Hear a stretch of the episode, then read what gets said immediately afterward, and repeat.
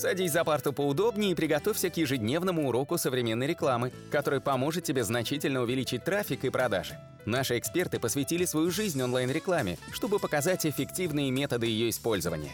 Урок начинается прямо сейчас, поэтому прекращаем разговоры и внимательно слушаем. Итак, это наш 114 аудиоподкаст, и мы сегодня поговорим про лиды в контекстной рекламе.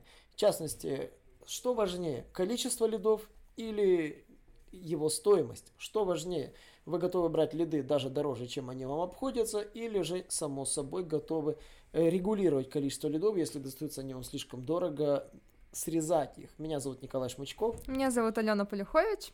И мы, конечно же, проговорим про некоторые кейсы и интернет-маркетологов, которые завязаны на четкой стоимости лида. Коротко расскажем, что такое лид. Лид, условно говоря, это когда вы получаете от пользователя его идентификационные данные и намерение купить вашу услугу, либо намерение узнать побольше о вашей услуге. Лиды, условно говоря, бывают нескольких видов. Существуют холодные лиды и горячие лиды, и посередине между ними теплые лиды.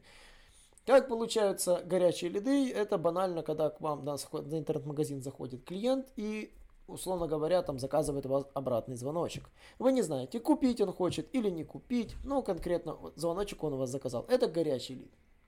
Холодный лид получается другим способом. Если, допустим, у вас на сайте есть форма подписки или форма регистрации, пользователь регистрируется у вас на сайте, либо указывает email для получения, допустим, какой-то дополнительной информации. По факту он не готов покупать в данный момент, он просто интересовался информацией на вашем ресурсе. Это называется холодным лидом. В контексте все лиды учитываются через э, всевозможные метрики. Метрики в CRM-системах, метрики непосредственно в Google Аналитике, в Яндекс Метрике. И пользователи готовы Э, то есть настройщики контекстной рекламы готовы тратить рекламу, то есть бюджеты да, на привлечение этих лидов. Соответственно, вы потратили там 10 тысяч рублей, получили, допустим, 20 лидов, каждый лид вам обошелся в 500 рублей. Дорого это или дешево, это уже решит, говорится, время. Вот, Алена, вот мы сейчас вот смотрим тут кейс на Спарке, который опубликован. А, вот твое мнение, вот э, владелец кейса вот решил сэкономить 20% бюджета, отключив всего одну фразу. А есть ли смысл иногда отключать фразы или нет смысла? Ну, конечно, есть, так как ключи все разные по стоимости, и, как правило, высокочастотные ключи стоят гораздо дороже, чем низкочастотные ключи. Но, естественно, если вы отключите высокочастотные ключи, и не будете их использовать тем, соответственно, э, уменьшится расход ваших бюджетов, так как останутся в компании только низкочастотники с доступной ценой. Но, естественно, вы должны быть готовы к тому, что вместе со снижением стоимости клика вы потеряете и объем трафика трафика. То есть вы должны понимать, какая конкретно ваша цель. Если ваша цель получить лиды с минимальной стоимостью, то такая стратегия имеет место быть. Но если вашей целью является количество обращений, то вы не можете позволить себе отключать высокочастотные ключи.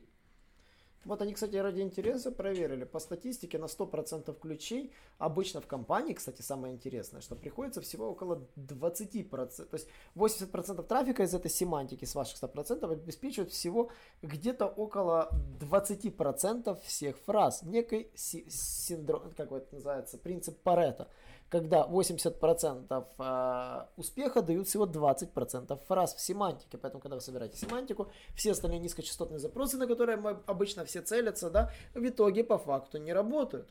То есть по факту на них не приходится практически никакого трафика. То есть что это значит, что... А есть ли смысл собирать вот эти все низкочастотные хвосты? Получается, что э, если мы отключим даже 10% популярных ключей, мы теряем примерно 68% трафика. Вот по статье. То есть мы не знаем, как влияет на конверсию лид длина ключевой фразы. Но чтобы сохранить количество лидов, соответственно, приходится увеличить конверсию из сайта в лид на те же 68%. То есть возможно это или нет. Можно ли, допустим, вот если у нас, допустим, 50 фраз, из них 4 фразы дают весь трафик, мы выключим одну, но сохранив тоже количество конверсий. Получается, что для этих целей мы вынуждены проверять каждый ключ, конечно же, на конверсионность. Потому что если мы будем руководствоваться исключительно стоимостью кликов, ну то есть, конечно же, мы бюджеты сэкономим, потому что когда какой-то ключ съедает, ну, там, приличную там долю бюджета, допустим, если из 50 ключей первая четверка съедает у вас каждый ключ по, там, по 20% бюджета, то по факту, отключив всего лишь один ключ, ну понятно, что вы начнете прилично экономить. Вот.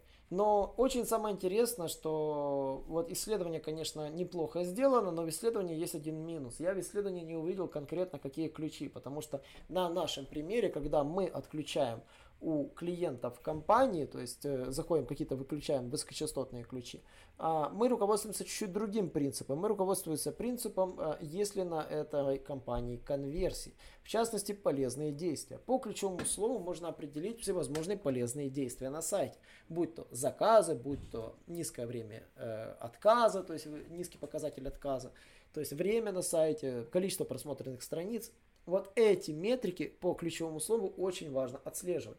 Почему? Потому что если вы выключите просто ключевое слово, которое э, дает ваши все лиды, а оставите три ключевых слова, которые дают лидов меньше, то у вас стоимость лида вырастет. И здесь вы упираетесь в следующий момент. Алена, вот скажи мне, а можно оценить вот компанию, э, которую запустили буквально вот, вот, вот только недавно? Вот, вот ты берешь компанию, тебе присылают ее и тебя просят оптимизировать, а она вот только-только залита. Ну, конечно, нет. Нужно тестировать, как вообще во всем. Вы не можете оценить эффективность, если не протестируете. Должен пройти какой-то период, хотя бы там, например, 7 дней, чтобы понять, какие есть э, ошибки, что нужно дорабатывать, на чем нужно сосредоточиться. Ну вот у нее гипотеза заключается в том, что типа они потратили на 20% меньше, отключив один ключ, но получили на 15% меньше лидов. А, с одной стороны, получается, они потеряли где-то в продаже, где-то украли продажи у них конкуренты. С другой стороны, они сэкономили денег, и стоимость лида они вытащили. Ну, то есть стоимость лида по их исследованию уменьшилась. А, для некоторых ниш это, конечно, хорошо, но существует также множество других уловок, при помощи которых вы можете повысить потенциальную стоимость лида для вашего бизнеса. Ну, то есть вы готовы платить больше за этот лид. То есть э, не, не, не целится снижать лиды для того, чтобы э, банально, как говорится, сэкономить рекламные расходы, а если ваша цель захватить как можно больше лидов. Само собой, это увеличение потребительской корзины. Если вы с клиентом а, увеличиваете стоимость сделки в результате маркетинговых из, э, мероприятий, то есть за счет акций докидываете дополнительные товары, за счет каких-то промокодов при, предлагаете ему попробовать новый продукт, который у вас есть, который он тоже в будущем купит. То есть а, здесь можно работать с клиентом для того, чтобы сохранив стоимость лида, не выключать это самое ключевое слово. Но если, конечно, вы занимаетесь арбитражом или перепродажей лидов, или даже банально ваша цель наоборот по, по максимуму удешевить какой-то рекламный канал, то, конечно же, да, действительно, выбираете то ключевое слово, которое стоит очень дорого. То есть стоимость лида, у которого самая большая, и выключаете его. Таким образом, вы теряете на количестве заявок, но выигрываете в общем бюджете, который вы тратите. В целом, на это исследование я могу сказать все. Исследование довольно неплохое. Я могу посоветовать вам, в принципе, сходить на первый источник а, на сайте spark.ru. А, и, само собой, тоже там выяснить, почитать и дать комментарии. Нам же комментарии вы можете дать на нашем телеграм-канале, не забудьте на него зайти и подписаться. Также не забудьте нажать на кнопочку подписаться на нашем самом классном аудиоподкасте в Рунете. И, само собой, до новых встреч. Всем пока! Наш урок закончился, а у тебя есть домашнее задание – применить полученные рекомендации для получения трафика и достижения успеха, о котором ты, несомненно, мечтал. Не забывай подписываться на наши аудиоподкасты и оценивать уроки. Также пиши комментарии и задавай множество вопросов, на которые ты обязательно получишь ответы. Увидимся в классе завтра с новыми современными рекомендациями.